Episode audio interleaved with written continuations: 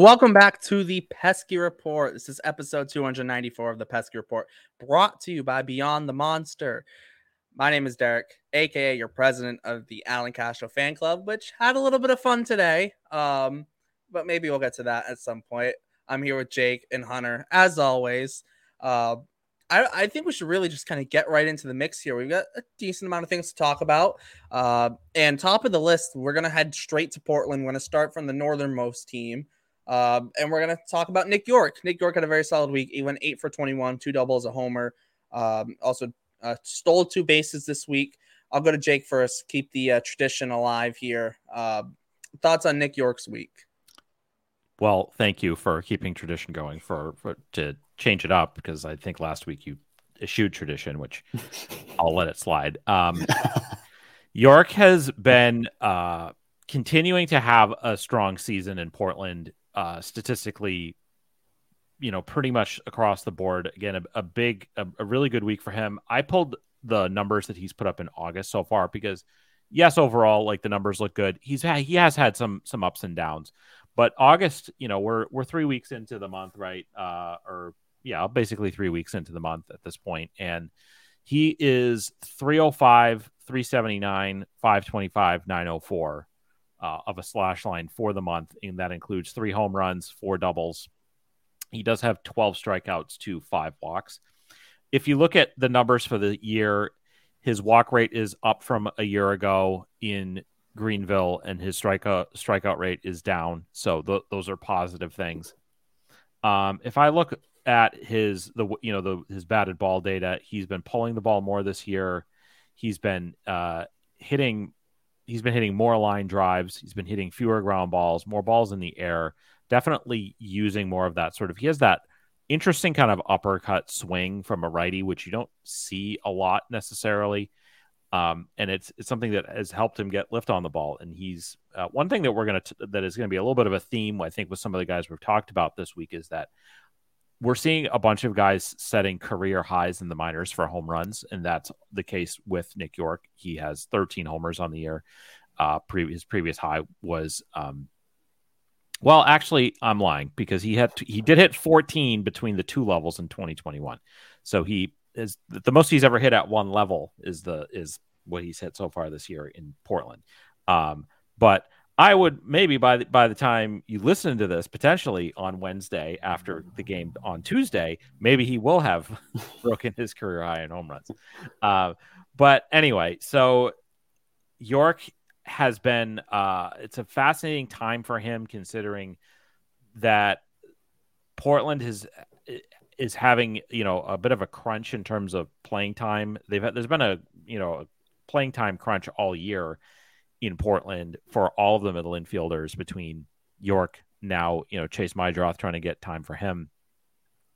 Uh, Marcelo Meyer is still on the IL. It was one thing I did want to make sure that I we brought up this week that he's still coming back from his shoulder injury.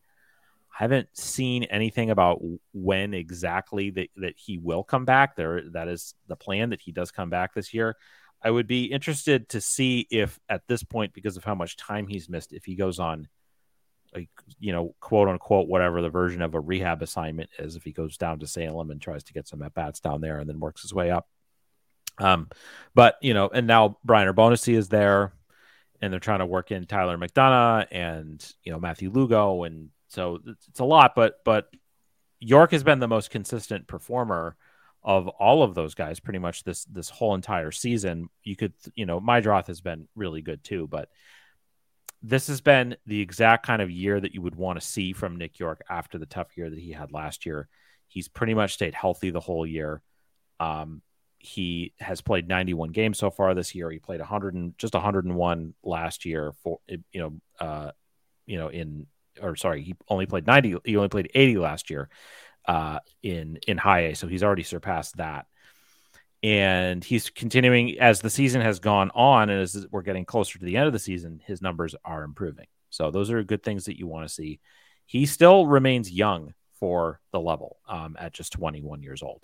But uh, this has been like i said the exact kind of year from nick yorke that you would want to see coming off of last season where he was injured and really for long stretches of last year really struggled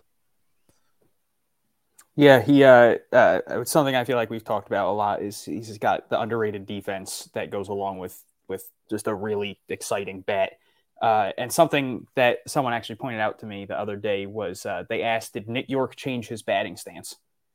And uh, I, I didn't even think about it, but at the start of the year, he was kind of doing the like Ceddanne Rafaela, where he has the bat over his head, and he's and he's really cut back on that. And uh, I want to I want to at some point go back and see when that change came and if it's kind of coincided with him starting to pick it back up at the plate or not. Um, and you could argue maybe that gives him a little bit more speed. Maybe it, you know he gets to the ball quicker, and maybe the uh, the swing and miss cuts down a little bit. Um, but yeah, he's just he's been hitting the ball. It's something I noticed at uh, the Portland games that I went to. Um, is he just consistently hits the ball really hard every time he hit it? It was on a rope. Uh, it very rarely was there like a, a weak dribble or like a blue pop up by him. It really seemed like everything was was hit on the screws. Um, and the as as you mentioned, I think one of the most important things he's had his ups and downs this year, but he's been one of the more consistent bats, um, especially for Portland. Uh, I feel like there's been a lot of people that have really like hit these absurd cold streaks, and like we've seen Marcelo Meyer struggled for a bit. We've seen um, Blaze Jordan's been solid since getting up there, but he's had some struggles.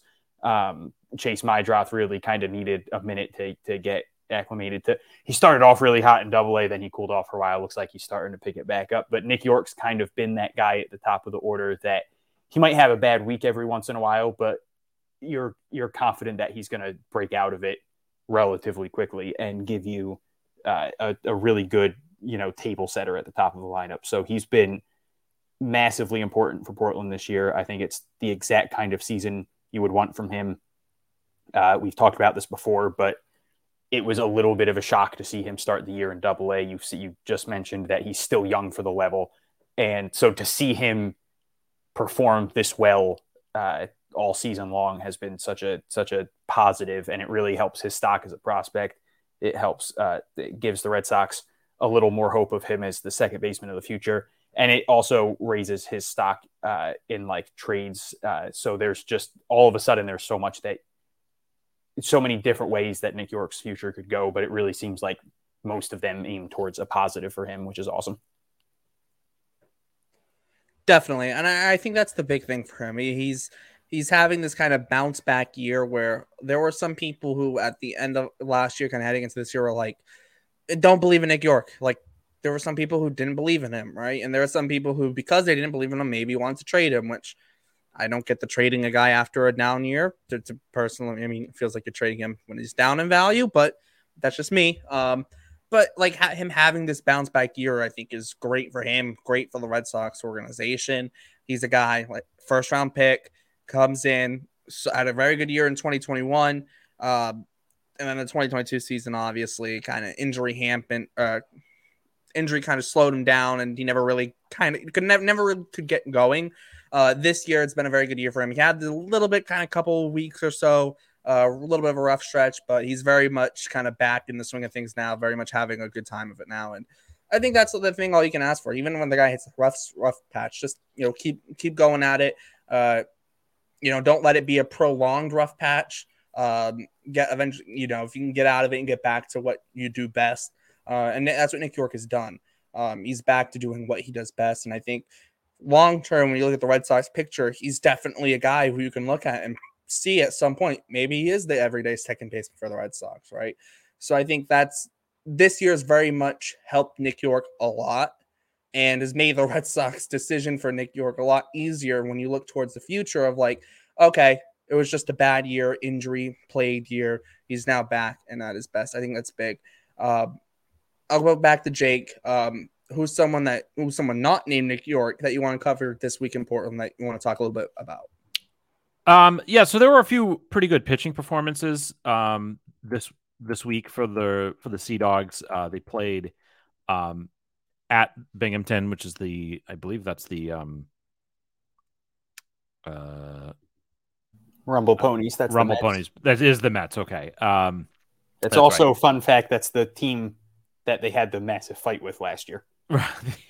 So yeah, like... that would that would be kind of a uh, a fun one to revisit at some point, I guess. Um, is just talking about sort of memorable moments in recent Red Sox minor league history, and I would say that the Tyreque Reed completely decking and ending the season. Uh, well, I, I wouldn't say it was because of that necessarily, but the uh, the pitcher who was well, then the pitcher tried to go after David Hamilton for tried no to go after David Hamilton, and in the process, like blew out his knee and missed the rest of the season. Like David Hamilton was just and, standing there and he sprinted and, at him. And by the way, like going after Tyreque Reed, like like one Every, of the one of the dumbest decisions has ever. told me he's like the nicest guy in the world. But like, but also he is a massive human being.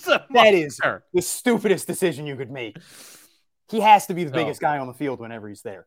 yeah. And also, that was my. Uh, I had been on Red Sox Twitter for a really long time at that point, obviously, but I think that was my really big introduction to it. Yeah. Because I'm actually the one that posted the video, mm, and then it went viral, and then I, I I wish you know it's too bad we you know if we were doing this podcast last year oh my god we would have gotten a lot of mileage out of that.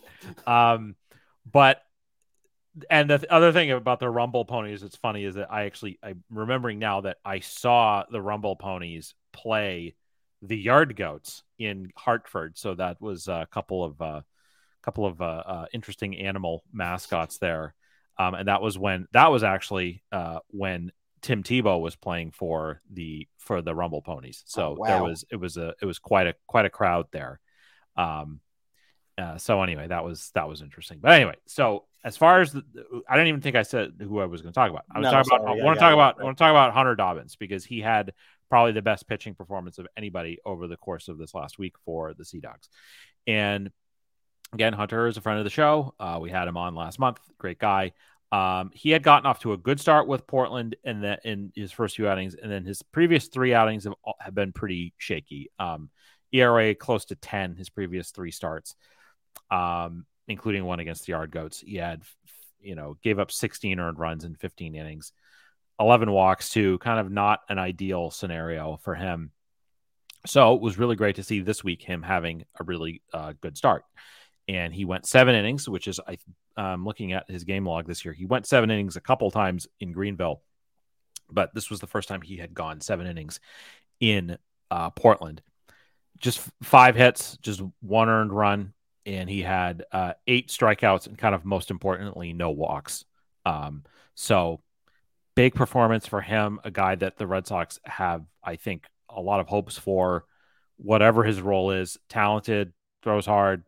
You know, worked on that splitter this year, and so really important, really impressive performance for Hunter Dobbins. Uh, very much needed as he kind of tries to finish up strong down the stretch. You know, interesting year for him again. Started late because of because he was sick, and then you know he's coming off of Tommy John surgery anyway the the year before. So uh, I think overall this year has been a pretty positive step forward for for Hunter Dobbins, but especially this past week, hopefully something that he can roll some momentum in going forward uh, through the end of the rest of the season.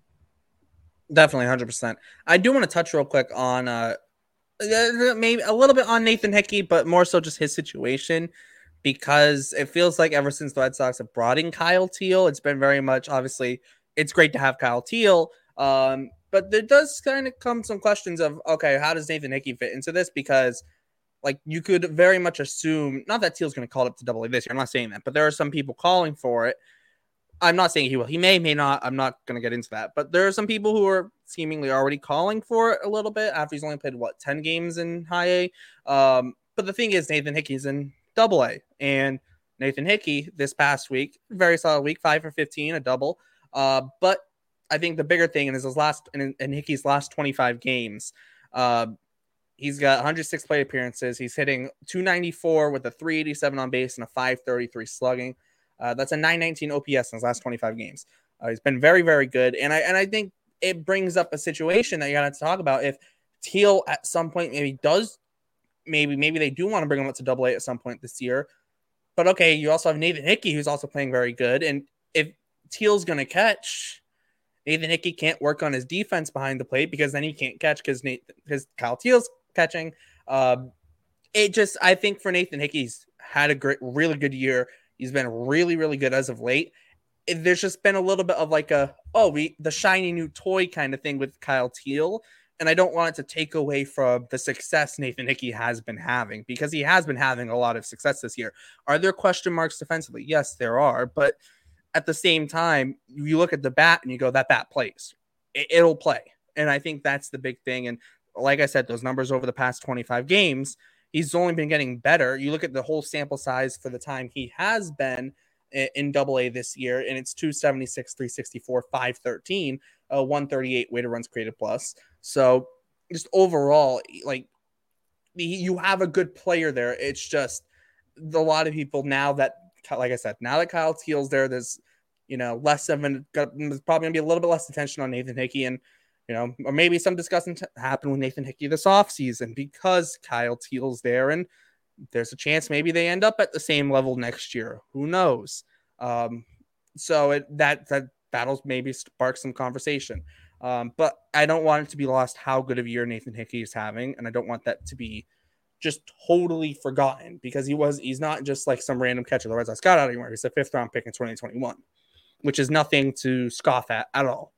Um, so I think that should definitely be noted. Hunter, uh, who do you want to talk about this week? Yeah, uh, I'm going to talk about the other catcher whose defense is not a question. Uh, Eli Marrero had a couple just phenomenal defensive plays this week. He also went uh, three for six with three walks, only two strikeouts, uh, scored three runs, drove in a run, and hit his first homer of the season. And it's I, I just feel like it's a really tough spot for Marrero. He's having a really solid year. He's he's hitting 269. He's got a 370 slugging percentage, which isn't anything crazy, but he's got a 397 on base percentage. He gets on base a ton. He's he's really athletic for the position. Uh, I think he's a phenomenal defensive catcher. He's got a good arm. Uh, I, that athleticism really helps. He, he, I feel like once a week he makes a play behind the plate, blocking a blocking a pitch that saves a run or at least saves a, a runner from moving up. Um, and it sucks because I just don't think there's really like a path for him, especially now that the Red Sox do have Kyle Teel. He's he's clearly like the the catcher of the future, and then they have someone like Nathan Hickey, who's like more of a project defensively, but he's got such a ridiculous bat.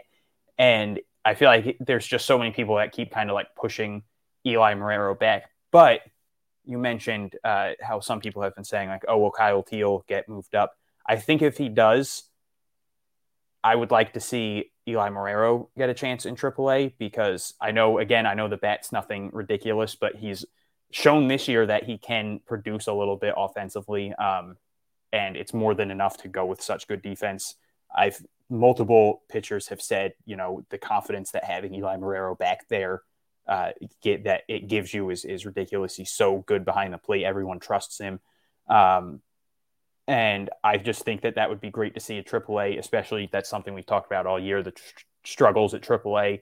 And it hasn't really helped those pitchers that they've had, you know, Jorge Alfaro, who's not a good catcher, Ronaldo Hernandez, who's not a good catcher, Stephen Scott, who's the best of the three of them and still not a good catcher. Like he's got the most potential as as a decent catcher. He's still newer to the position, but none of them are like these even good defensive catchers that are going to make the game easier for the pitchers. And I think that that's something that Eli Marrero brings. And I think it's a reason that he would be a good player in the majors if he ever gets a chance. He's 26 in, in double A, so I don't know what that's looking like for him at this point. But um, I think at this point, even just giving him a shot in triple A and seeing he if he can, you know, hold his own with the bat and seeing what he can do for those pitchers, because I do think he's helped a lot of the double A guys so much. Um, so if Teel gets called up at some point, I would love to see Eli Marrero get a shot to, to catch a couple games in triple A. Um, if not, I just I just hope that uh, you know yeah he's had such a good season, and I feel like it just keeps going under the radar because Nathan Hickey's been crushing the ball, because Stephen Scott's having such a good year in AAA, because they brought in Kyle Teel. So he's someone that I think if you were on a team with, which is funny because at the beginning of the year we were talking about how it's a weak position for the Red Sox, but I think if he was on a team maybe that needed a catcher in the majors and that didn't have these great catching prospects, I think he would be much more highly regarded by their their team uh, just because of how good he is defensively and the athleticism that he brings that you don't see from a lot of catchers. Um, I mean, he gets on. He had a bunt single the other day. He hit a home run and then his next at bat he had a bunt single. Um, so it's just it's something that you're you see from very few catchers, and I think that Eli Marrero doesn't get the respect he deserves as a really solid player. And I don't know if he'll ever get that respect. I don't know if he'll ever get a chance in the majors, but I'm rooting for him. I just want to mention, like, I think that something that I feel like I keep bringing up, whether it's here on our podcast or on the X app or wherever, is there's all these conversations about who's going to be the who's going to be the additional position player on September 1st that comes up for the Red Sox because obviously it's going to be a pitcher and then there'll be a position player. I don't hear a lot of people talking about this. I'm like 100% convinced that who is going to come up is going to be a third catcher. Like I just I don't see a scenario where it's somebody else. Like there's all this stuff about Abreu and Rafaela and whoever. And it's like that is possible if there's like an injury, but if there's not an injury, you they're going to need to give Wong and or McGuire like a breather every now and then. So yeah. I don't, and uh, they will have to add someone to the 40 man because right now there's only two catchers on the 40 man. They can do that pretty easily because they could just put Corey Kluber on the 60 day or even Joely Rodriguez on the 60 day because I don't think either of those guys are coming back this year. And they're both still on the, the 15 day IL. So I'm not necessarily saying that Marrero would jump up and be the backup catcher after not playing in AAA, but I do think somebody like Caleb Hamilton, who is back in Worcester, would make sense because at least we know he can catch. He can't hit, like he can't hit at all, yeah. but he can catch. And I think that's what they would prefer to have. Uh, because again, Ronaldo Hernandez, and maybe we'll talk about some of these guys when we talk about Worcester. Ronaldo Hernandez, is not really a great catcher. Stephen Scott is a possibility if they feel like Stephen Scott is somebody that could be worthy of a 40 man roster spot next year. I think they probably want him to continue to hit and play. And one and one thing that is a factor in all of these discussions, whether it's about um, for any of the top three affiliates, not Salem, because I don't Salem is not in this conversation, from what I understand. But the other three teams are all either in the playoffs or are pushing to make a playoff spot. And I think that the the Red Sox will be loath to to break up these teams for this stretch run any of these teams, in my opinion. Um, like unless unless somebody is just really forcing the issue. We talked about Kyle Teel maybe moving up to double A possibility, but there could be a cascading effect. Like I said, Caleb Hamilton maybe goes up to tri- goes up to the majors. Um, Eli Marrero gets to go up to Worcester, and then maybe Kyle Teel gets to go up to Portland. Like that could be what happens. Um, you know, we're still like a week and a half, like more than a week and a half. From the time you listen to this on Wednesday, it will be about a week and a half before September 1st. So there will have to be some decisions that get made. But I think catcher is the position to watch. And I think that there, there could be a scenario that could be the scenario that makes it so that somebody like Eli Marrero gets to go up to Worcester. I'm gonna ask a really dumb question, and I know the answer is not never gonna happen, but I just want to throw it into the universe. If like the double A team doesn't make the postseason and the high A team does, can't we just like send all our double A guys down to high A and just make like a mega team?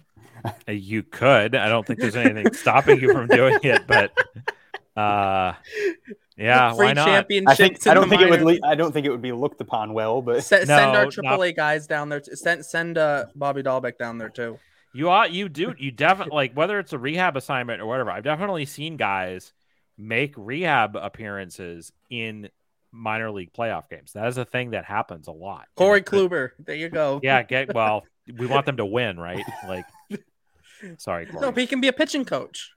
That's true. He helped Garrett Whitlock this year, but anyway yeah, I, I, just had to throw that out into the universe. Um, I, I, think it's a good time talking about high A. Uh, we're gonna move down to high A here. Um, go to Greenville. Uh, we have a lot to talk about. We're gonna start off with Eddinson Paulino, six for 19 this week, had a double. Um, I'll go to Hunter first this time, switch it up a little bit. Um, thoughts on Paulino's week? Yeah, I think a lot of people have felt like he's been disappointing this year, and I mean, compared to last year, the the production's definitely down but he's a 21 year old in high A. And like, if you look at that in a vacuum without thinking about the fact that he had like this big, big breakout year in single A last year, 249, 331, 401 slash lines, really not that terrible for a 21 year old. Uh, he's got 22 doubles, four triples, nine homers. He's driven in 50 runs. He's scored 58 more. He's stolen 23 bases. He's a good defender at a, a bunch of positions. Um, like they, they really can just move him all over the field if they want to. Um, and I, I kind of think that that's been the big issue with him this year is that he was so good last year and then you know he struggled at a, at a higher level. Uh, and he has a strong chance to to finish the season hitting around 260 you know he's, he's picked it up really nicely lately. Uh, he'll end the year with more than 10 homers. He has a chance to get around 30 steals. It, eddinson Paul, paulino could finish the season with a really strong slash line really solid overall numbers. The, again, the ability to play a bunch of positions, which helps with lineup flexibility. Uh, so, has it been like slightly disappointing? Yes, but I don't think it's been nearly the drop off that some people might think it has been. Uh, because again, I feel like a lot of people aren't taking into account that he moved up a level, that he's only 21 years old. Like it's not like he's a 24 year old in high A struggling. Like, he's he's a, a young guy who played his first prof- or uh, like last year was his first time in single A. Like it's not like he's been in the in the minor league system for this long time. Um, and I think he like just the fact that he really burst onto the scene last year has has it kind of put expectations a little bit too high for him. And I mean, I'm not going to pretend like I wasn't expecting absurd things from him too. I think a lot of people kind of saw that jump that Ceddanne Rafaela took from his single A year to high A slash double A the next year. And I think people kind of saw the similarities in them. I think there was a lot of like Eddinson Paulino's a very carbon copy of Ceddanne Rafaela, but just a left handed bat instead. Uh, and that's definitely a very unfair comparison. You can't expect people to to just take that Ceddanne Rafaela jump. That's a, that's not something you're going to see very often. Uh, so in the end, he's really having a fine season, and I'm sure the Red Sox aren't too hurt about what he's done. Like I'm sure they're not sitting there thinking like, damn, Paulino has been so disappointing this year. I'm sure they're loving a lot of what they've seen from him so far this year. And if he can finish strong, I think fans will, will, will kind of turn that around too. If he can finish the year hitting around 260 with, you know, 12 homers, 30 steals, 60 RBI, 75 runs scored, I don't think anyone's going to complain about that. And uh, I think people will kind of start to jump back. Not that people have really jumped off the bandwagon, but that people will kind of start to get excited about him again because I really do think that things have cooled down a little bit on him. I do also too want to add on Paulino, just the fact that like you like I do agree you can't project this Rafaela type of jump. I know there's a lot of people, myself included, that was thinking if there's anyone in the system who's going to have that kind of jump, he's not a bad candidate to choose at all. Um, and and some and but like you can never check those type of things. Like you never know who's going to have the crazy jump. It's it's like that's the thing. You just don't know. Um, but I think too, there's also some people who just kind of, okay, what's he hitting on the year? Was it 230, 240? Eh, whatever. Check back in like a couple weeks and you look, it's like, oh, okay, he's up to from 230 to 235. It's still 235, but you don't kind of, but when you look at it and kind of you look at a smaller sample size and what he's been doing recently, it's like, okay, yeah, no, we can see things kind of starting to move a little bit more now. And I think that's what you kind of have to do with a guy like Paulino. And I, and I think too, I, will use the comparison to relief pitchers because I say this with relief pitchers all the time because it bothers me so much with them. They have like five, if they have five bad appearances in the first month and a half of their season, their ERA for the year is just screwed. They're, you're not fixing it until like September, right? It's a little bit sometimes similar with hitters. If they have a little bit of a rougher start to the year than some would expect, it is kind of it does it takes time to get it back. Yeah, it, and, yeah, you're digging yourself out of a hole, and yeah, exactly. Whereas if a guy, I'll use Adam Duvall for example, he was hitting like 500 when he got put in the IL. He comes back and didn't wasn't hot right away, and his average dropped from like 500 to like two something but people were still thinking of, oh, that's the guy who hit 400 in the first two weeks of the year. Yeah. Because they just saw it was 400 a week ago, right? So it is very much that kind of situation of when you start when you start off a little bit slow, you digging yourself out of the hole, and people for the begin uh, after April see you're at maybe 220 or 230. They maybe shut look away from it and they just go up. Oh, the guy's hitting 230, whatever. But by the end of the year, like you said, Hunter, he might be hitting 260 by the end of the year, right? I think that's the thing to look forward to a guy like Paulino. Look at the year as a whole, and then also maybe and then split it up and to see. Okay, here's the rough start. Here's maybe where he started to turn it around, and look at the finish he had to the year. I think that's what you have to look for. Yeah, and I'll I'll just off of that. This month uh, month of August has been really strong for him uh, for Paulino 316, 395, 421. Not not a super high slugging percentage, but the 395 on base is great to see. And he's shown really good defensive versatility, also being able to play, you know, three infield positions that are all important second, shortstop, third base, mostly at shortstop, pretty split evenly on the season for second base and, and third base. So that is really valuable. The fact that I, I you know, if you think of him maybe his ceiling is is that he's going to be like a utility infielder type guy. But that's there's a lot of value in that. We're seeing right now with the Red Sox the value of two guys who are sort of viewed as utility players in Pablo Reyes and Luis Urias, the impact that guys like that can have on a team. And we've seen Paulino put up real power despite not being necessarily a really a big built guy. He gets by you know he's very he's you know a very uh, uh, he's a very twitchy athlete i guess is what you would say and this year um you know he's striking out more. So that's the thing to that he has to watch out for. But you know almost a 10% walk rate is really strong no matter what. Um i guess this is a good opportunity to just mention and it's it's a you know bummer bummer time. Like you can and put in the if we had a producer that could put things in in post you could put the sad trombone in here. Um, really unfortunate uh, news about um, about Mikey Romero, and if anybody saw that, it was uh, really crappy to see just fielding a ball at, sh- at shortstop, and then I kind of thought it was a, a, knee or a or a. I was so confused. First.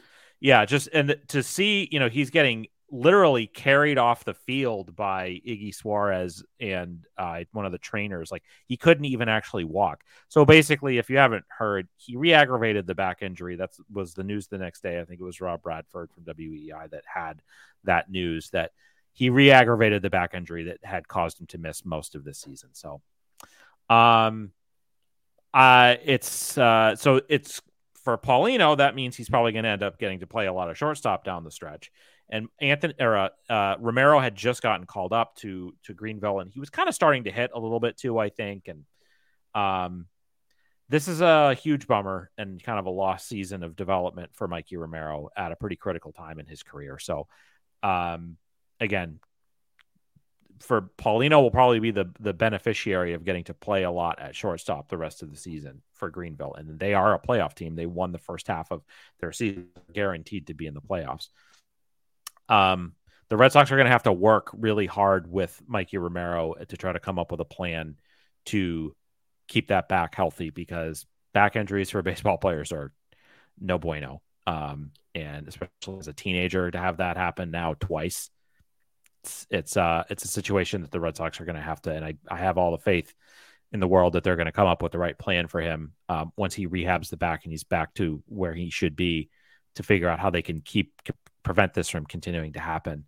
Um, and you don't expect a, a, a, really good athlete like a Mikey Romero to have back problems. But um, so anyway, I just wanted to mention that. Um, and I would be surprised based off of the fact that it's a re-aggravation of the same injury. I would be pretty surprised if we see him again the rest of the year. Um, stranger things have happened, but uh, seems seems unlikely. It doesn't seem yeah. like there's much of a timetable for him to come back. But it was a, it was a very bizarre scene. Um, during that game. It just was not clear at all what happened or what the injury was. Yeah, because he like he walked to the pitcher's mound by himself. Right. And then all of a sudden it was uh I think Max Ferguson. It looked like he was like kind of holding him up. Yeah. And then all of a sudden yeah. he just like went down and then the trainers came out and carried him. And I was like, yeah. literally, I mean, it wasn't even like they were it wasn't even the thing where it was like they put the guy on on like one shoulder and he walks off the field of his own power. They literally picked him up and yeah. carried him off the field. Like it was and he was in anguish, man. And then eventually he gets on the stretcher and they take him out. So it was a lousy, scene, crappy thing to happen. And uh, certainly we wish Mikey Romero the best. Yeah, absolutely. And, hopefully next year he'll probably be back in Greenville to start next year. Um, maybe he'll be there with Miguel Bleis. We'll see. Um, and those guys will those guys will uh, uh, come back together and start destroying the world. no, we went from the sad trombones. Can we get the happy trombones now? Um, I need the El Presidente trombones. Um, yes. It's time to talk about Allan Castro. Let's go. Um, Allan Castro, he went eight for 20 this week, a triple, which I'll let it slide because it's Allan Castro. Uh, also hit a homer. I'll let it slide because it's Allan Castro. But yeah, I also hit a homer. Um, did steal a base this week as well. Very solid. And, and I think too, you look at Allan Castro, his numbers definitely. Um, his numbers offensively have gotten better since moving up to Greenville, which I mean, it's not a total surprise when you look at the fact that like good luck hitting driving the ball in Salem for like a home run because like doesn't happen. Um, but like you look to also his last 100 plate appearances uh, in uh, in Greenville. His last 100 plate appearance in Greenville, he's hitting 310 uh, with a 390 on base and a 517 slugging for 907 OPS. He's got five doubles, two triples, and uh, three homers. Uh, 11 strikeout. I'm sorry, now 11 walks and 9 to 19 strikeouts. Um, so very solid there. Also to uh, two stolen bases. Uh, one of them, which was this week. Uh, so he's just been very, very solid. Like there's a, and he was recently featured, I think, on Mass Live in, in a column, and just like we're, we're getting the Allan Castro ship. Just we're it's going now. We're we're we're starting to pick up a little bit of steam here. Uh, but it, it's a thing too where you have a guy like an Allan Castro, and sometimes he does. You might get an overshadowed by Roman Anthony one week, right? But it feels like every single week he's consistently doing well, and I think that's good to see. And kind of almost getting better by the week. Um, it feels like a little bit, um, a little bit better. One week he goes seven for twenty, the next week he might go eight for twenty or something like that. It just feels like he's a little bit better every week, and then by the time we know it, by the time end of the year, it's like, oh, it's like, oh yeah, Allan Castro's like legit. He's getting in the top thirty prospect rankings for the Red Sox. It's a fun time to be a part of the Allan Castro fan club right now. Can't complain about it at all. Well, Roman Anthony did have a great week though.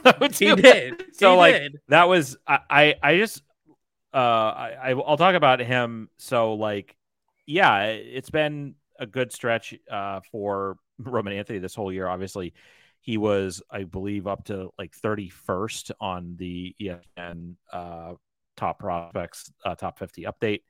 Um and so far for the year in Greenville, Anthony is uh, just in Greenville is 295, 415 on base, which is just crazy. F- uh, 596 slugging. This past week, he was eight for 22 with a double and a triple, four RBIs. The thing to watch with Anthony in terms of his stuff at the plate is that his strikeout rate now in Greenville is 30%. That's pretty high. So, um, I think that the like I think we've kind of all maybe cooled the Jets or the Jets have been cooled in general about the idea of him going up to double A this year. I don't see it happening. I also just think he needs he needs more exposure to left-handed pitching, which I think there was a game. I don't remember if it was this week or last it week. Was, he, it was. It was. It was Tuesday. So he had Tuesday. He had a game where he had three hits off of left-handed pitch uh, off of a left-handed pitcher, which fantastic. Whatever they can do, if they can figure out just whatever ways they can to get him more at bats against lefties, like they got to do it. And it's just, it is somewhat bizarre how few at bats, how few plate appearances he's had against left-handed pitchers this year. I don't even know if you could do that if you try. There just seems in that league there's just not a lot of left-handed. They're gonna have to start paying teams to put lefties exactly, or just like you know call up uh you know up lefty or, or, or, just have him face lefties in simulated games or whatever. you could face Zach Penrod in in a in a simulated games. Um, and uh, so the strikeout rate is something to watch. It's it's not um in the in the the few at bats he's had against lefties, but the more exposure he gets to to high level to this pitching at this level again, he's very very young even for high A. Um, and what he's done this year from an on base standpoint is just incredible and remarkable, and everyone's taken notice of him. And he had another great week this week. And again, he's they're they're in a playoff push. It's going to be great for him to get playoff experience. Um, as you know when when when the single A when the sorry when the high A playoffs start, which um, will be I believe the week of like September 10th. I think is when when their playoffs will happen, or it might be the week after. But um, yeah, so Roman Anthony, he turns out he's pretty good. Uh, I want to just quickly start. Uh, I'm not going to say too much about him. I just want to give him a quick shout out. But I talked about him last week, so I just want to uh, Felix Cepeda uh, made two more appearances this week, three more shutout innings. So in high A now, he has uh, 14 innings, hasn't given up a run, a 114 batting average against, and a 0.57 whip. He's got 14 strikeouts, only three walks. He's three for three on save opportunities. He's been absurd. Uh, I talked about him a lot last week, though, but I just felt like he needed to get another quick shout out because that's three more shutout innings for him now. Uh, and I do want to mention Nick Decker. Uh, talked about him a few times. I talked about him really early in the year as someone that I felt it was it was him and Gilberto Jimenez. I said it's kind of a make or break year for these guys. And Jimenez, uh, uh, unfortunately, had an injury that kept him out for most of the season. He's back. Uh, he's barely played now, but uh, he did he did pick up a couple steals this week, which is good. That's what you want to see from him. Uh, and Decker only played in two games. It's hard for him as an outfielder. There's a lot of outfielders in in high A, so he's not going to get a lot of playing time. So he needs to make the most out of his limited opportunities at this point. And in two games, he went four for seven. He hit for the cycle technically between those two games. Uh, he had a single, a double, a walk, uh, triple, and a homer. Uh, on the season, he's slashing 217, 330, 429. He's got 11 doubles, four triples, six homers, uh, driven in 20 runs, score, and and he's stolen five bases. So like not a not a great year by any stretch of the imagination, but he's had a lot of decent moments. He's had a couple big games. Uh, he's shown some great raw power at moments, and he's starting to pick it up a little bit at the plate. He's he's now uh, he was kind of like flirting with under 200 for a while. There were stretches where he would be at like 180, and then he'd have a good week, and he'd get it back up to like 198 or like just over 200. And now he's kind of in that territory where it's less of a less of a fear of dropping under 200. He doesn't have a ton of at bats on the year, but um, he's he's close enough that like a, you know an 0 for 4 game isn't going to drop him back under 200. Um, and I think it's kind of interesting because I think he's probably done enough. I know it, like those numbers aren't spectacular or anything, but I think he's probably done enough where maybe he's earned another look next season. Uh, but also the Red Sox have brought in so many prospects and they're kind of loaded in the outfield right now. So he could be an odd man out. So I think it's really interesting to see what he can do with the rest of the season. Uh, he's probably only going to get at bats against right handed pitching. He's a left handed outfielder. So, uh, as we just talked about, that seems to be most of the pitching in high A. But um, I think that that'll help too. I, I, I think he'll get favorable matchups with with the fact that they're so loaded in the outfield. It's not like he's going to have to play against a left handed pitcher or anything.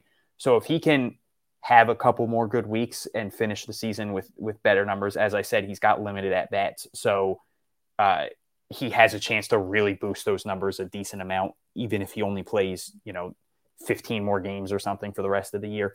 Um, so I think he's someone to kind of keep an eye on for the rest of the way, just to see what he can do, uh, because the Red Sox are going to have to make some minor league decisions this offseason. I think we're going to see a couple bigger names get moved potentially with uh, especially with like the people for uh, rule 5 eligible and um, just with how loaded some positions are but then there's also going to be some of those like lower level prospects that aren't really sniffing the top 30 or anything like that that they might just feel like hey this guy's kind of just taking up a space that you know someone else could be in especially i mean the red sox drafted quite a few outfielders this year um, and they might see him as someone that they want to move on from. So I think he's kind of got like this. You're you're in the home stretch. You got a couple more weeks left. What are you going to do with it? So he's a a good start for him was to have a, a big week this week, and he managed to do that we talk about it being like, jammed in the outfield, you said, but we're all assistants kind of jammed everywhere too at the same point at the same time. There's also a little bit of that yeah, going on. Good right problems now. to have for sure. Yeah, good problem to have. Also, too, we talk about playoff push, but then Portland goes one and five this week, and Greenville goes zero oh and six. Just. But Greenville's but Greenville's in. They could lose every game the yeah. rest of the year, and they well, yeah, exactly. so. But it, it, doesn't help your momentum. No, you know, you don't you don't want to be on a losing streak on your way in. Um, but no, uh, we're gonna go to Salem now. Uh, we're gonna talk about um, another acquisition of the Josh Winckowski trade. Luis De La Rosa, um, one of like the ten players I feel like the Red Sox acquired in that trade. Uh, I know it was really just five, but um, we're, we're to talk about him because he had a very solid week. He pitched in two games, including a start, five innings, gave up just one hit, no runs, ten strikeouts, and three walks. Very, very solid. I'll go uh, I'll go back to Jake first this time. No, just, uh, Derrik, why don't why don't you go? go? You go. I'm throwing it back. Okay. Just because I know this is you were very excited to talk about this. So oh, why, I why don't you just go? Um, No, I just kind of want to rub it in the face because of some people who just like just annoy the crap out of me in the social media world when all they're talking about, oh, they shouldn't have traded Benintendi, yada yada yada. They got nothing back for him. Okay, well, Josh Winckowski won, but you have guys like Luis De La Rosa, who's in, yes, he's in low A, but that means, and you could argue the fact of like, yeah, he's far away from the big leagues. He may never get there. You could also argue, hey, that could be a guy who's in the big leagues in a few years and could end up being really, really good. You never know, right? Um, and De La Rosa's had a very kind of under the radar year because he's been kind of this. Sometimes he'll make a spot start maybe here or there, but mostly out of the bullpen. Uh, he's been solid for the most part this year. Um, and overall, I don't think you can really complain what you got about getting from him. Um, and I, I think that's the big thing uh, when you're looking at obviously that trade. And yes, Winckowski's probably looks like a big piece they got back. So obviously he's going to garner the most uh, focus uh, in that sense. And De La Rosa at 21, still young. Um, and he's, like I said, been solid this year. Uh, 330 ERA in Salem this year over what 60, 60 innings. Um, can't complain at about 75 strikeouts as well, which is uh, 36 walks. Like I said, been solid, right? And I think that's what you're looking for. You have a guy who potentially, you know, next year probably is in, I would assume he's in high A next year. I don't see any reason why not. Um, at 21, he'll be 22. I don't actually, I don't know when his birthday is. Um, his birthday's in July, so he just recently turned 21, but it'll be, so it'll be his age 21 season next year. So I wouldn't be shocked to see him in high next year and just continue to climb the ladder. And he's a guy where I'm very much excited. Because I want him to be a big leaguer bad just because it can be another kind of thing, a check on the kind of checkbox of here's another piece we got back from the uh, Winckowski trade that's worked out because Winckowski's looked really good in the big leagues this year. Maybe add another pitcher to that. Can't complain at all. Um, and it's another fuel to my fire of uh, I want people to stop complaining about things that happened like three years ago. so, uh, yeah, so look at the piece we got from that trade because he's not doing bad. So, like, stop complaining about it. Like, shut up. Move on to something else. At least complain about something new if you're going to complain. Like, jeez. It's my pet peeve. Well, uh, Derrik, the president of the Allan Castro fan club has spoken on a different issue. It's good to have well, it's good to have a a, a well-rounded, uh, you know, repertoire of, of opinions, um, of policies, um, so that you're you're well versed. Um, we know what your you, we know what your Josh Winckowski trade policy is. Um, yes. Trade policy. That's funny. Um, so anyway, De La Rosa like is not a super hard thrower necessarily, and he's not a um the, the issue I see with him is that he's walked like way too many guys this year for you know to in in different spots. But it has been very interesting to see his usage and like you touched on Derrik, like how he has started a bunch of games. He's come in and, and finished a bunch of games. He's come in as a like a you know as a he has doesn't have any saves this year, I don't think, but um you know, but yeah, this past week, yeah, three innings and got, had seven strikeouts against uh, Delmarva, who he had pitched against.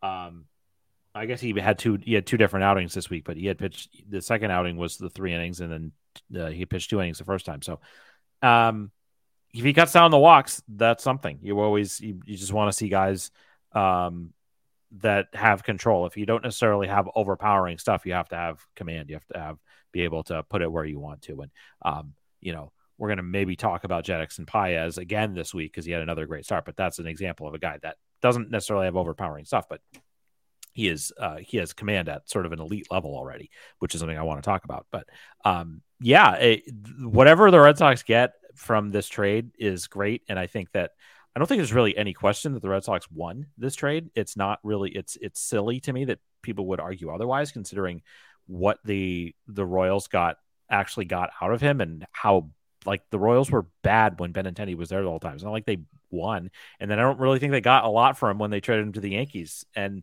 so Winckowski ends up being this really important piece of a bullpen for a team now that's gone a playoff push and you have him under team control. And Gambrell and De La Rosa are both really interesting guys. Franchi, whatever happened, thanks for the memories, pal. It was fun. It was a lot of fun. The Pesky Report is a major advocate of all things Franchi Cordero related.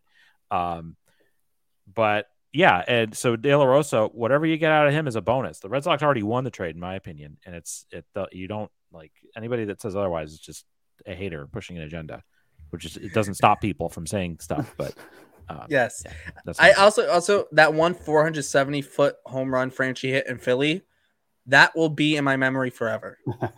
it It will always it will always be there. It was the most incredible moment of that season. Oh, Franchi just hit one 470. How about that? Uh, yeah, De La Rosa. Um, as Jake said, you know, not the hardest thrower. I like his off-speed stuff, though. I think that that's kind of where he gets hitters. Uh, he's not, like you said, he's not really overpowering anyone. He's lucky if he hits like 95. Um, but he's got a he's got a good he's got a good changeup. He's got a good slider, so he makes that work. Uh, and yeah, if he can cut down on the on the walks, he's got 36 and 60 innings. That's that's definitely something that you want to work on. But he's also got 75 strikeouts, so I think that that's helped him get out of a lot of of, of situations. Uh, hitters are only hitting 202 against him, so again, sometimes uh, obviously walks can kill you, but then he he seems to be able to lower the the issues by not letting people get hits off of him very often. Um, and I think that it's going to be interesting to see what they do with him because De La Rosa's had a couple of starts this year. They've they've given him a couple starts this year, but he's never really. I've never really seen it as much of a starter because it seems like they really only give him three innings. Like even when he's cruising, they're like, "All right, thank you for the three innings." It it kind of seems almost more like they put him in a starter role when they want to skip someone's start, or if they're having just issues with their starters, maybe someone got hurt or something. But um, I it, it feels like it's more like, oh, we're giving this guy an extra start off, so let's just throw Luis De La Rosa in there. I just almost called him Rubby De La Rosa. That would have been wild. But um, now that's a trade the Red Sox definitely won. Rubby De La Rosa, Rosa and Allen Webster, man, fantastic. Yeah. Uh, but he um he's he's been he's been really solid this year. But I don't know what the the plan is because again, it's really only been kind of these like spot starts. But is it something where they're doing that and hoping that they can stretch him out because he does get a lot of two three inning appearances out of the bullpen too. So is it something that maybe next year he starts high A as a starter? Um, or do they just kind of see him as this really solid bullpen guy that that they would like to just work up through the minors as a bullpen guy, which won't make him the most heralded prospect. It'll kind of make people talk about him less, but people talk about how important relievers are all the time. I mean, that's the whole uh, not to start it here, but that's the whole Garrett Whitlock argument is like, is he more important as a starter who sometimes might struggle, but he can give you, you know, six, seven innings, really solid innings every once in a while? Or is he someone that you just want to have at the at back of your bullpen that can lock things down or give you a couple innings? And I think that uh, I mean, if De La Rosa can give you two innings out of the bullpen in the majors, like that's I, I you know, it's not the sexiest look for a prospect. No one's going to get all excited about like, oh, this could be a six, seven inning guy. You know, he's going to come in after the starter and and bridge the gap to the to the closer or the setup man. Uh, but you need that. A good team needs that, and he's done everything you could ask for him in single A this year. And I'm again interested to see what they do with him next year. But I do think that he's someone that fans should keep an eye on because he could be another really solid part of that trade. Yeah, 100%. I do want to take the other guys in AAA. I want to take mine first because I do have a fun fact about the guy I'm picking. Um, so I am going to talk about Albert Feliz. Um, he went six for 20 this week, hit two homers. Um, he did strike out 10 times, but we don't talk about that. We just throw that to the side a little bit. We don't talk about it. Um, and he's a guy over his last 80 plate appearances. Um, he's got he's hitting 280 with a 325 on base and a 547 slugging. It's an 872 OPS. It is a 390 BABIP, but we don't talk about that. Um, like same thing, like he's only walked four times and 29 strikeouts. We don't talk about that. Um, but you know, just letting it be just I'll throw it out there for the people who care, but like we're not going to discuss that. Uh, B, he's a guy who uh, is interesting because the fun fact on him is that he is in his minor league career, he has pitched in the FCL in 2021 and 2022. He pitched in the FCL. And uh, so he pitched two thirds of an inning in 2021. He did give up a run. Um, he also, but he did strike out a guy. He would give up a solo homer, but he did strike out a guy. Um, and then last year in 2022, he pitched an inning, uh, didn't strike anyone out, but allowed no base runners uh, and got two guys out. So there's your little fun fact on Albert Feliz. Uh, I actually, I can actually piggyback off that fun fact because I, oddly enough, saw that last night too when I was I was doing my prospect watch. Uh, that inning in 2022, he only needed three pitches. Wow, yep. efficient. Yep. So there there is time, I guess, for him to head down back down to Fort Myers. He could have like it's an off day today, I assume Monday. He could have gone to Fort Myers today to keep his streak going, pitching yeah. Hell. But it seems yeah. like uh seems like maybe that opportunity that streak is going to get broken in 2023. Yeah. Well, we also we also too you do want to talk about guys who are absolutely massive. Uh 6'2", 200 pounds. Um, he, he's a big dude. Uh, definitely, a guy I'd want to be picking a fight with. Um, you know, obviously, you know, with that size, and we somewhat limited to where you can play defensively. Um, probably first base, maybe left field, but probably first base. Um, and yeah, like I said, the strikeout rate this year is high, 36%. Um, but I mean, there are some guys in the big leagues who strike out 36% of the time and still have jobs. Joey Gallo, Joey Gallo. I don't know if he actually strikes out that much, but with the Yankees, it felt like he struck out 50% mm. of the time. So I mean, you know, you never know, right? Uh, but like I said, I thought it was a fun fact to bring up the fact that he did pitch in the FCL the last two years, and he had a very good week this past week, uh, going six for twenty with two homers. Um, I'll go to Hunter this time. Uh, who's someone you want to talk about in uh, Salem? Uh, yeah, Johanfran Garcia uh, got called up to to single A this week, and uh, nothing like spectacular or anything. He went three for seventeen. That's a, a one seventy six batting average. Uh, walked once, struck out seven times. He did steal a base. He had a double. He drove in, or he scored two runs, and he drove in a run on Sunday, I believe. I believe he so yesterday as we're recording, but we this will be out on Wednesday. Uh, so on Sunday, he drove in his first single A run, and it was actually his older brother, Stinson Garcia, that he drove in. Uh, I thought that was pretty fun. But he, uh, I, I, even though he's he's three for seventeen, I think he's already kind of given people stuff to be excited about. The the double he hit was absolutely demolished. Um, he's had a couple of really hard hit balls. He's looked good behind the plate, uh, and he's kind of like. I think there's already a chance. Now it's really early in his career. Obviously, he just got to, to single A, but I think there's already a, a, debate for if he's the number two catcher behind Teel in the system. Uh, obviously, Nathan Hickey's there, but you there's obviously the massive debates about his defense um, and if he'll actually stick at the position. And I think if you're looking at like a potential, legitimate, like really good major league catcher, and and you're like ranking the Red Sox prospects, I think you have to go Teel and then Garcia as the the ones with like the most upside. Um, and he's just uh, he absolutely was demolishing the FCL, and it was great to see him get called up to, to single A before the end of the year and get a couple at bats there. So not like the, the greatest week ever, uh, but he only appeared in four games. He just started and he gave you a lot to be excited about despite the 176 batting average. Uh, so someone that I think for the rest of the year, I would be shocked if we didn't end up talking about him before the end of the year again. I'm sure he'll do something ridiculous. Um, and I'm, I'm really looking forward to seeing that first homer playing in Salem might be a little hard, but he's shown that he has more than enough power to, to lift one out of there. Yeah.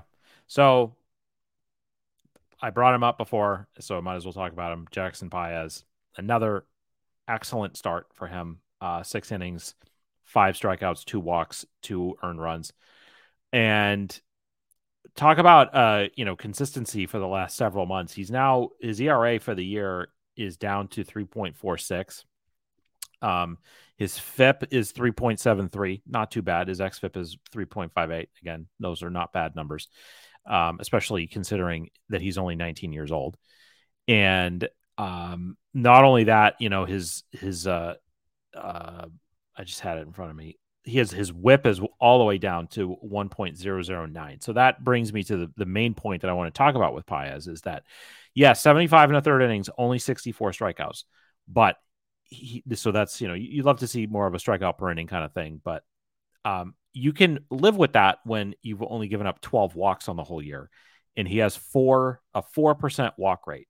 So to put that in context, we talk a lot about Chris Martin and the incredible, his incredible ability as a, as a, uh, a strike thrower and a guy that as a reliever for the Red Sox doesn't walk guys. His walk rate for this year is 4.3%. So this is the this is the the territory that we're talking about with Jedixson Paez and his ability to um, get guys out without overpowering stuff, throwing 90, 90, 91, maybe 92, but having pinpoint control and getting guys to getting guys to you know elicit weak contact. And um so he's been again after you know maybe a rough stretch earlier in the year some injury stuff he has developed into one of the more consistent pitchers in the system. I'm sure that he will be in greenville to start next year. Um and again another great start for Jedixson Paez who just is really continuing to show what he can do without having overpowering stuff and what you can do. Um, you don't have to throw 98, 99 miles an hour in order to get guys out. Yeah, hundred percent. I, I, think that's and I think that's a big thing for Paez too. Just like just because he knows he can still get guys out without throwing hard. Um, I think last last thing, uh, last level we have to talk about, um, with the exception obviously of our FCL slash DSL minute, um, we got AAA going back up to Massachusetts, going to Worcester. Uh, and once again, what, two weeks in a row, we got Wilyer Abreu to uh, discuss. He's just, I mean, he's on a tear right now. I mean, there's no other way to put it. Uh, this week, he went seven for 19, two doubles, two homers. Uh, he had just two strikeouts and he had seven walks, which I uh, triple underlined in my notes because I was like, hold, I was like, oh, hold on. I, I thought I saw one at first and I wrote and I started to write down a one and then I looked again. I'm like, Oh no, that's a seven. Um, and they also stole two bases this week. Uh, I mean, it's a very solid week. Uh, I'll go to Hunter. Uh, thoughts on Abreu's week? Yeah, uh, he had one game this week where he uh, going into like seventh inning or something like that. He was 0 for 1 with three walks, and he worked a really good at bat. He fouled off a ton of two strike pitches, and then on like a Oh, I, I, would say it was probably a low pitch. I know that they called it a hanger. The one announcer said like, "Oh, he hung him one," but it really looked like he reached down for it. He hit an absolute laser out of the park uh, for a three-run homer. So it seemed like he was kind of tired of of getting walked and decided to to take things into his own hands. But uh, I mean, his career high in home runs before this season was 19. That was he said it last year. He's already got 22 on the season, and that's with missing games to, to put that into perspective, he had 457 at bats last year between uh, two different teams, both double A, but uh, for two different organizations. Uh, so in, in 457 at bats, he had 19 homers. This year in AAA, in 299 at bats, he has 22 homers. And again, I know we talk about Polar Park being hitter friendly, but he's crushing a lot of these home runs. Uh, and he, he's got good steal potentially at 31 last year. He's only got eight this year, but I think that that kind of plays into the fact that he's hitting a lot more homers. Uh, and with the fact that he's had some injuries, it just doesn't seem like he's attempting as many steals. Um, obviously, he's not, but uh, the 391 on base percentage jumps out at you. He's he's really patient at the plate. He draws he draws counts. He, he works himself into really good counts all the time. Um, which again I think helps with the homers. Obviously, it leads to he's got 59 walks on the year, but it also leads to him getting into favorable counts where pitchers have to then throw him something, and he hasn't been letting those mistakes go by. And something that's interesting is uh, Jarren Duran had uh, an injury, left the game yesterday, and people were saying like, "Oh man, what if he's out? What happens?" And immediately people were, you know, "Oh, Wilyer Abreu or Ceddanne Rafaela," and I think that that's interesting because I think two weeks ago it would have been everyone saying Ceddanne Rafaela. Now I should say we've already learned that Duran's day to day. I don't think he's going on the IL, barring something else. But uh, I just thought it was interesting that it went all of a sudden to a bunch of people being like, "Oh man, are we going to see Wilyer Abreu now?" Like the the amount that his stock has risen in fans' eyes in the last you know two weeks, which he's been great all year, but these last you know, I mean, technically this whole month he's been absolutely absurd.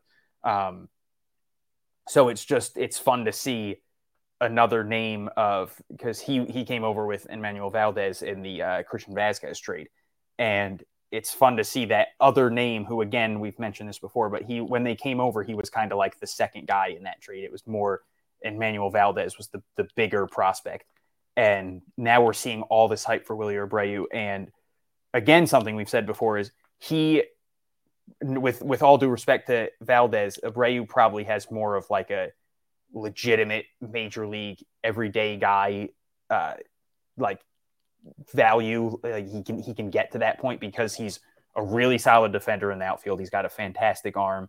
He's got good speed. He draws walks. Uh, doesn't strike out too much, uh, and he has shown a ton of power, especially this year. Uh, so he's kind of just built this to the point where people are now saying he should come up now. And even if he doesn't, you've got like this very as as crazy as it sounds, because the Red Sox kind of have a, a, loaded outfield at the moment. He's got this very clear path, in my opinion, to an opening day spot next year. Uh, because I, I, like I don't think Adam Duvall's coming back.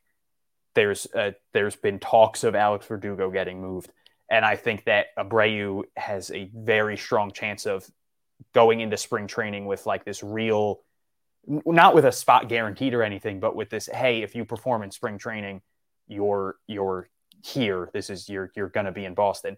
And even if he doesn't win a spot, he will very clearly have like this next guy up uh, tag on him of like, hey, the second someone goes down, or if one of maybe like if they have like a backup guy, if someone's struggling and to the point of you know let's let's phantom IL him or let's move on from him or something.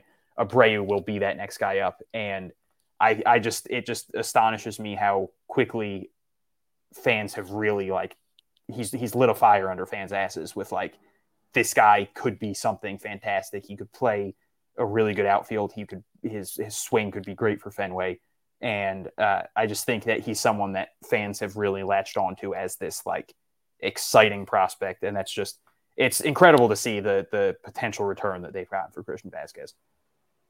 hundred percent. I do want to add too. Like a lot of people have been like, oh, like like jumped on him because like yeah, the three homer game and like the big week and like in his last what like ten games or something. He's I don't know what is it one two three what six, seven, he got like eight homers in his last like 10 or 11 games or something like something stupid. Um, like obviously people when, when you do that, people are going to start turning heads, but it hasn't just been the last like 10 or 11 games. You look at his, his last 20 games, which is 80 plate appearances. I mean, 394, 500 on base, 864 slugging. And what's even crazier, if you take that all the way back to the beginning of July, I sorry, not the beginning of July, the beginning of not the beginning of July, from when he came back from being injured at the end of June. It's 46 games, it's 189 plate appearances. Uh, it's 284 with a 402 on base and a 594 slugging. It's a 996 OPS. Um, and in those 46 games, he's got 14 home runs, also 34 strikeouts to just 31 walks. I mean, like, how much are you going to ask of a guy, right? Like, and with good defense, not sit on Rafaela level defense, but still very good de- outfield defense. And he's a guy, it's just like, okay, he's just getting hotter and hotter and hotter. Um, and yeah, I think, and we've said this before, but if it's not with the Red Sox, he'll be in contention or at least or on an opening day roster somewhere. If it's with the Red Sox, maybe it's not, but he'll at the very least be in contention. And I think that just shows how good of a year he has had. Uh, he has a weighted runs created plus this year in AAA of 128. Uh, last year, he had a lower weighted runs created plus in double A, and his BABIP is like 40 points lower this year as a whole. So, you know, maybe, maybe, maybe he's had a little bit of bad luck in terms of BABIP. I mean, it's still like a 290 BABIP, but, you know, if you want to, if he had the same BABIP, maybe he'd have an even high, his numbers maybe would be even higher. Um, so just you can't complain about his year. He's just had an amazing year, uh, and it's just getting better and better by the week at this point. Uh, Jake, your thoughts on Abreu? I mean, you guys have covered most of it. I would just say that going back to the start of this month, yeah, he has a a 528 on base percentage in the month of August. Crazy. He's been on base in more than half of his plate appearances. And I think that the the patience at the plate, his ability to limit strikeouts this this month, um, 12 walks to just 10 strikeouts. These are just incredible things, incredible numbers. And um, I don't know if we're going to see him in the big leagues before the end of this year. There, you know, if if someone gets hurt, I, you know, if if Duran had had to go on the IL, my argument was I I I don't think I want to see either Abreu or Rafaela up unless they're going to play every day because again, they're part of a playoff push in Worcester where they're trying to they're trying to make the International League playoffs.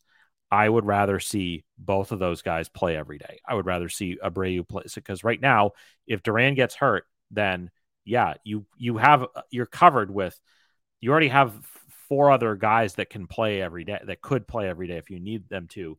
Not that you know Refsnyder is definitely a, a fourth outfielder, but like you know Duvall, um, Verdugo, Yoshida, Refsnyder, and then you know Pablo Pablo Reyes can play the outfield. So I, I'm not.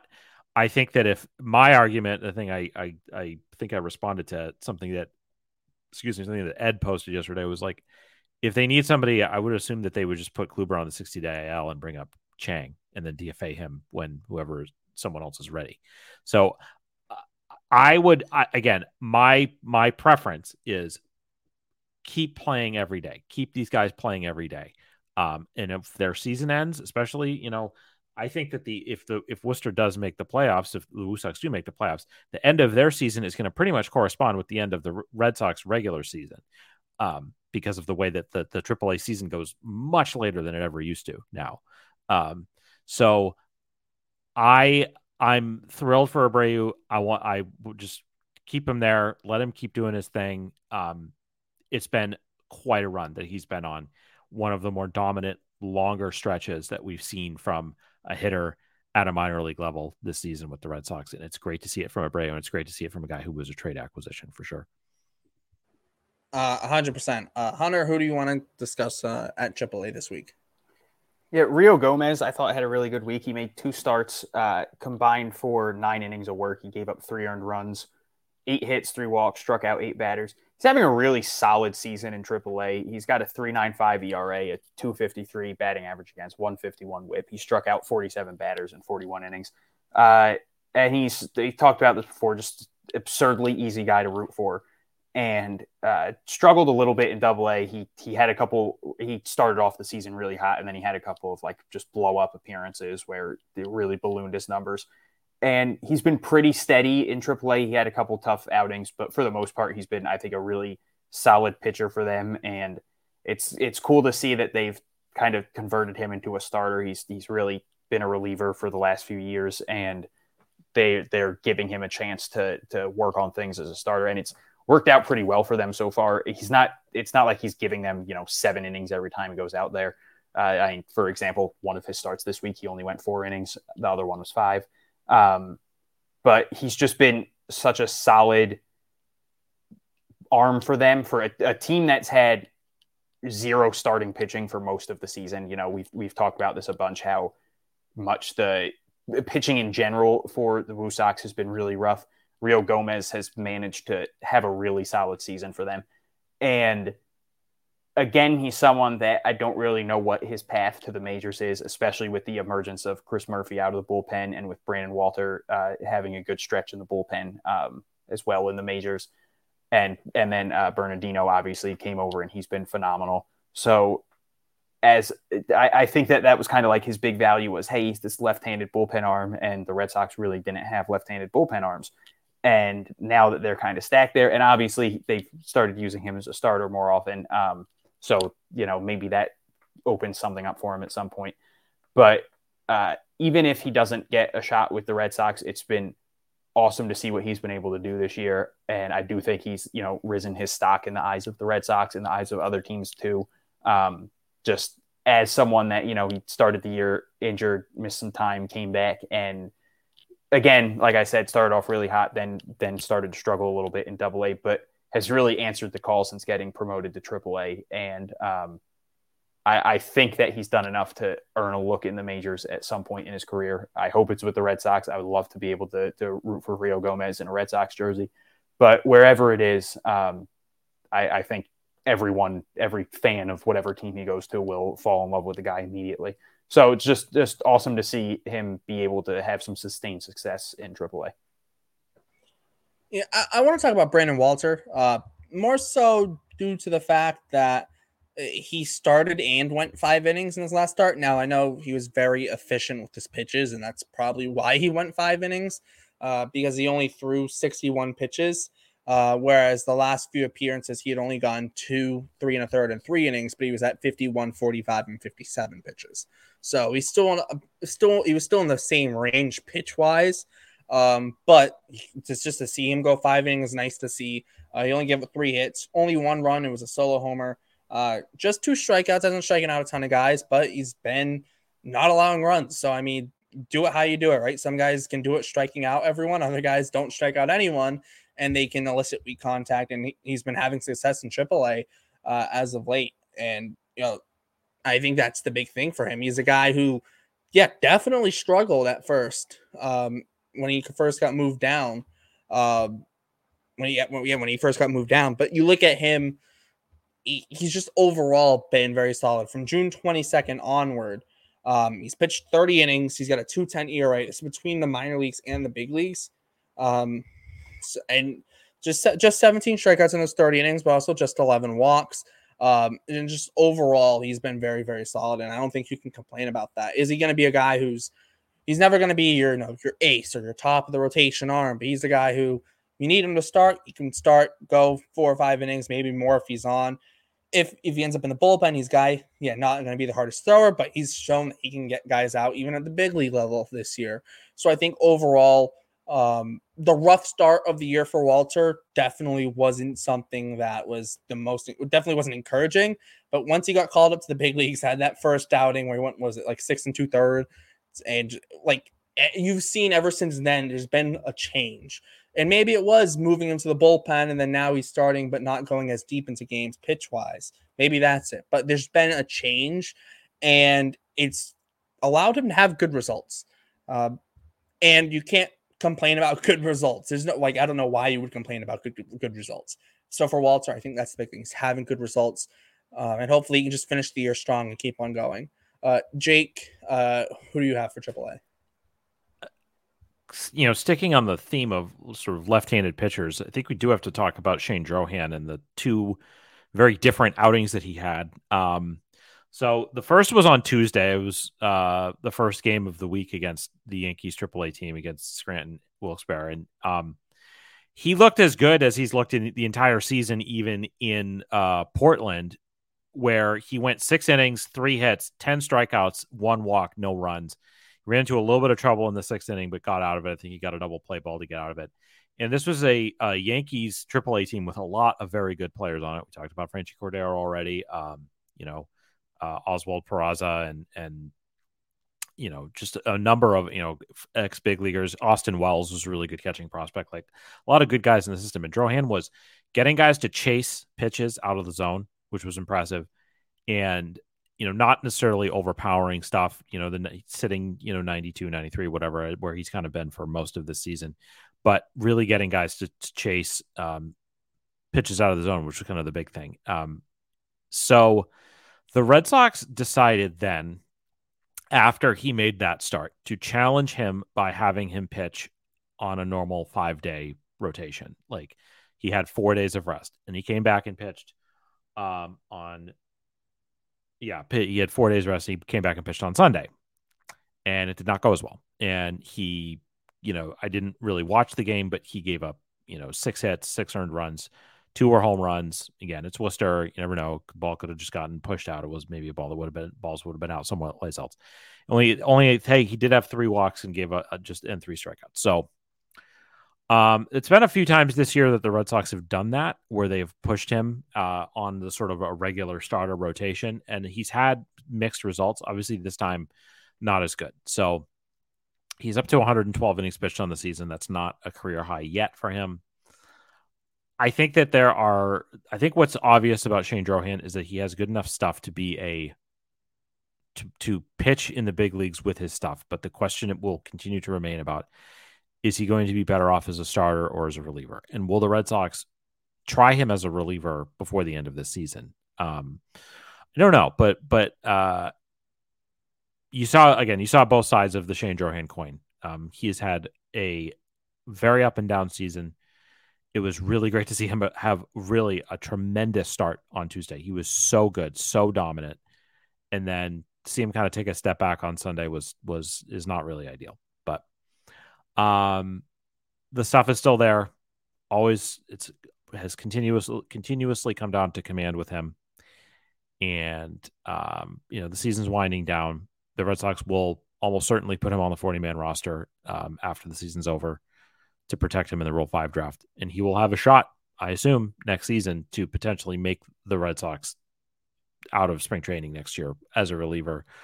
Uh, we've seen Chris Murphy um, come up and really claim one of those spots. Same thing with, um, you know, Brandon Walter pitching really well, as we talked about. Um, Joe Hanna is going to factor into that mix as well. If he's just a, if, but, you know, if they feel good about Murphy, they feel good about Walter. If they think Drohan is a similar guy, maybe he's somebody that they could consider moving out in a trade, even before, you know, before the, um, they have to decide to protect him for the Rule Five draft or not. So, um, but I love seeing that that good start for for him. That was that was fun to watch.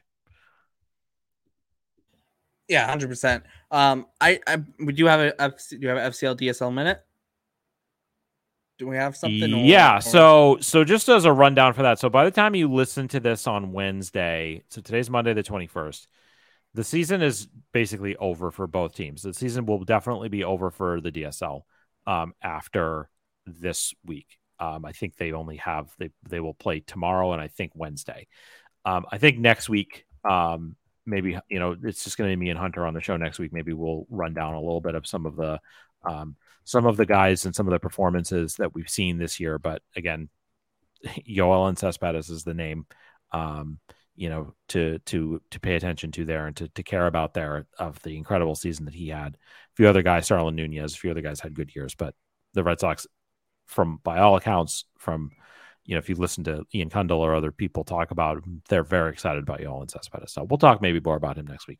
As far as FCL goes, they as of we're, we're recording this, the standings of FCL show that they are one game away from elimination. So they need to win tomorrow's game Tuesday, and another team has to lose in order for them to get into the playoffs, which I believe is just the best. Is like a they do a one game playoff uh, between like the wild card teams, and then it's like I think it's a best of three, or there's only a few games left. Either way, by the end of next week, the seasons will be over. Um, I wanted to just mention that in FCL, there were three pitchers. I had posted a thing in the middle of last week saying the FCL season's almost over. We haven't seen any of the 2023 draftees come up and and make their pro their pro debuts yet for the pitchers. We've seen a bunch of the hitters. Obviously, we've seen Kyle Teel. Most of the hitters that have been healthy, Nazzan Zanetello and um, you know, Caden Rose is on the is on the IL and and, and Justin Riemer, but um, we've seen a lot of the hitters, but we hadn't really seen any of the pitchers yet. And the Red Sox drafted a lot of pitchers this year, so it was kind of I was wondering to myself, I'm like, are they going to get any of these guys into games in the FCL before the end of the season? So, lo and behold, I think it was on Friday, um, Blake Wehunt and CJ Weins and Cade Feeney all made their pro debuts. And this was also right after Hayden Mullins made his pro debut.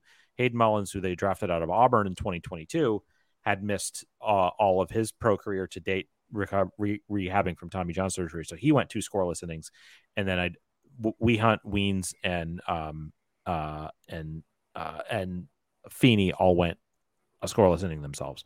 I'm not sure if any of those other guys have gotten into games since then, and I don't know if we'll see them any of those guys go up to Salem, but um, one name that I think is going to be interesting, hopefully, to see him move up to Salem and get some playing time is is um, is Christian Campbell, who has just been um, absolutely tearing the cover off the ball down there. And again, you can't read a, a lot into uh, FCL stats. Scouting the stat line is never a good idea anyway, but it's especially not a good idea in in uh, rookie ball. However, Christian Campbell played in the same conference as Kyle Teel for, I guess. He, so I, I kind of forgot this that Christian Campbell was a, a, draft eligible sophomore this year, so he didn't play as much as Kyle Teel. But again, playing against like really good competition, not really sure he's being challenged that much in FCL. So hopefully, maybe he'll get a chance to get up to Salem. But, um, but yeah, next week we might do a little bit more of a of a recap of of the guys that performed really well, at least based off of the numbers, and um, maybe some of these guys. By the again, by the time you listen to us next week, will be will have moved up to some other levels and are going to continue to get some more playing time before the season ends definitely. Um, the only other thing I want to, I was just thinking, um, if I ever start butchering uh, Yoeilin Cespedes' name, I'm just gonna call him not Yoenis Cespedes. Um, That's harder to say than Yo Ellen. Yeah, no, seriously. it's not. Remember uh, Shane Whatever. Bieber when- when they had Players Weekend put on the back, not Justin on his jersey. that was Do that yeah, that was pretty funny. We can do that with Yolan Cespedes, not Yoenis Cespedes. Um, we, I, I guess it's time to move on to guess the prospect. Yay. Uh, Let's do it. we've got one, two, three, four, five, six, seven, eight. Do have ten hints. Um, I don't know if it was last week or the week before. I think it was last week. I only had nine. And Still no Um, still nobody has claimed the roast beef, the uh, the Arby's gift card for the roast beef. So, No. so No, maybe if we put the in the maybe if we put it in the beginning of the show, maybe they will. Uh, could be. All right. Um, this prospect was born. Oh crap!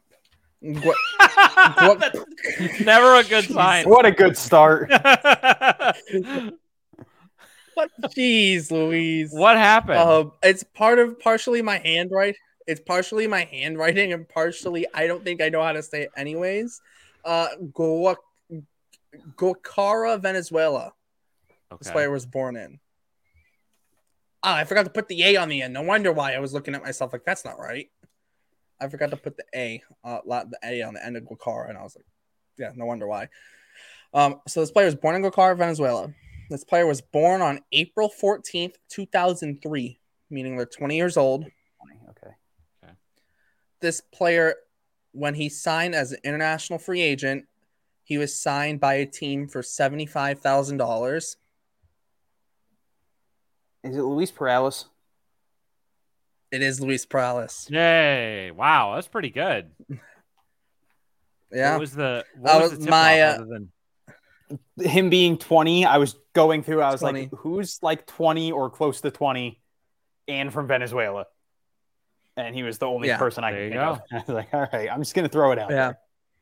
The other hint uh, was that he's listed at six foot one, 160 pounds. Um, he's Rule Five draft eligible in December of 2023. That probably would help give it away too. Um, Made his pro debut in July 2021. Maybe that could have thrown it off, maybe a little bit because he was signed in. Because I was gonna then say he signed. He was signed by Boston in 2019, so maybe the Yeah. two year gap could have maybe thrown it off. Um, Yeah, he did But get a he did get a decent he did get a decent bonus. Um so do you guys think and like, we can probably wrap it up after that. Do you guys think he will be added to the 40 man? that's the next thing I was gonna ask. Yes. I think so. I think so too. I think he's just he's shown so much this year um in that his stuff is so electric that I could totally see a team that you know the any team. It doesn't even matter if it's the A's or the you know whichever Royals team is. Yeah. the Royals. Like I feel like any team would take a shot and say, "All right, fine, come and try to." yeah, spot I just I just think he's too he's got too much going on that it would be stupid to not like obviously he's not going to be in the majors next year. But well, so yeah, this is the thing is that they run you run into like this. I w- I hope at some point they're going to change the rules on this because there are so many international pitchers that kind of get screwed because they because it's based off of a formula of age and service time and all that kind of stuff. And these guys get signed when they're 16, 17 years old, so they're naturally going to be the first ones to come up that have to get added to the 40 man. And so um I'm hoping that what happens with Perales is not what hap- is not similar to what has happened and what is continuing to happen with Bryan Mata because it was the same situation where he had to get added to the 40 man. He had he showed great it was like very similar. Like showed great stuff as a young guy, whatever.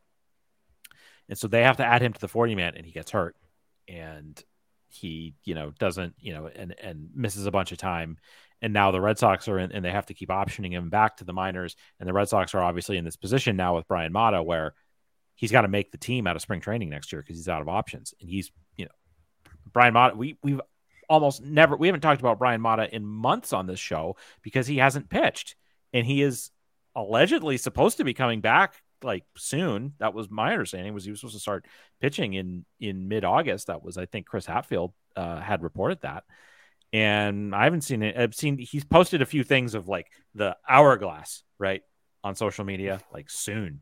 It's like, okay, Bryan, like when? uh, you know, he's got When do soon. when is soon? Is soon now? Is it in a week? Is it so? uh, my I think Perales, yeah, will probably get added to the 40 man. But again, hopefully he has a smoother and maybe maybe quicker path to the big leagues than Bryan Mata has had. Yeah. The only thing I do want to add is uh, our boy CT, uh, Christopher Troy. Um, his Twitter account has been amazing.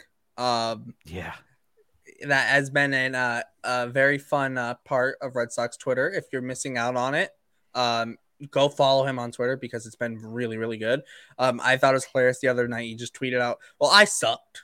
He just straight out was like, "Yeah, I sucked." And then he had a thread explaining that he sucked in all this stuff and putting it into perspective. And then his next outing goes out, has a really good outing, and it's like, well, not yeah, only that, right. while we've been recording this, he responded to a question that had come through. Uh, somebody posted a question to Hunter about, you know, about Mata, Fernandez, and Guerrero, and could they play a role in the pen next season? And CT took it upon himself to answer the question. he just yeah, said, he did. All three are the real deal. So there you go. That's that's CT's take. Um, yeah. But yeah, give give CT a follow. He's the man. We love him. Yes, friend yeah. of the show. Yeah. All right. All right. Any final thought? I think that's a good place to wrap up. Well, good, good with it. that. Good. Yeah. All right. Um, thanks for tuning into the Pesky Report. Um, I'll repeat it, like I said early in the show, but presented by Beyond the Monster. Um, episode 290 for the Pesky Report for Jake, for Hunter. My name is Derrik. Thanks for tuning in, and we will see you next time.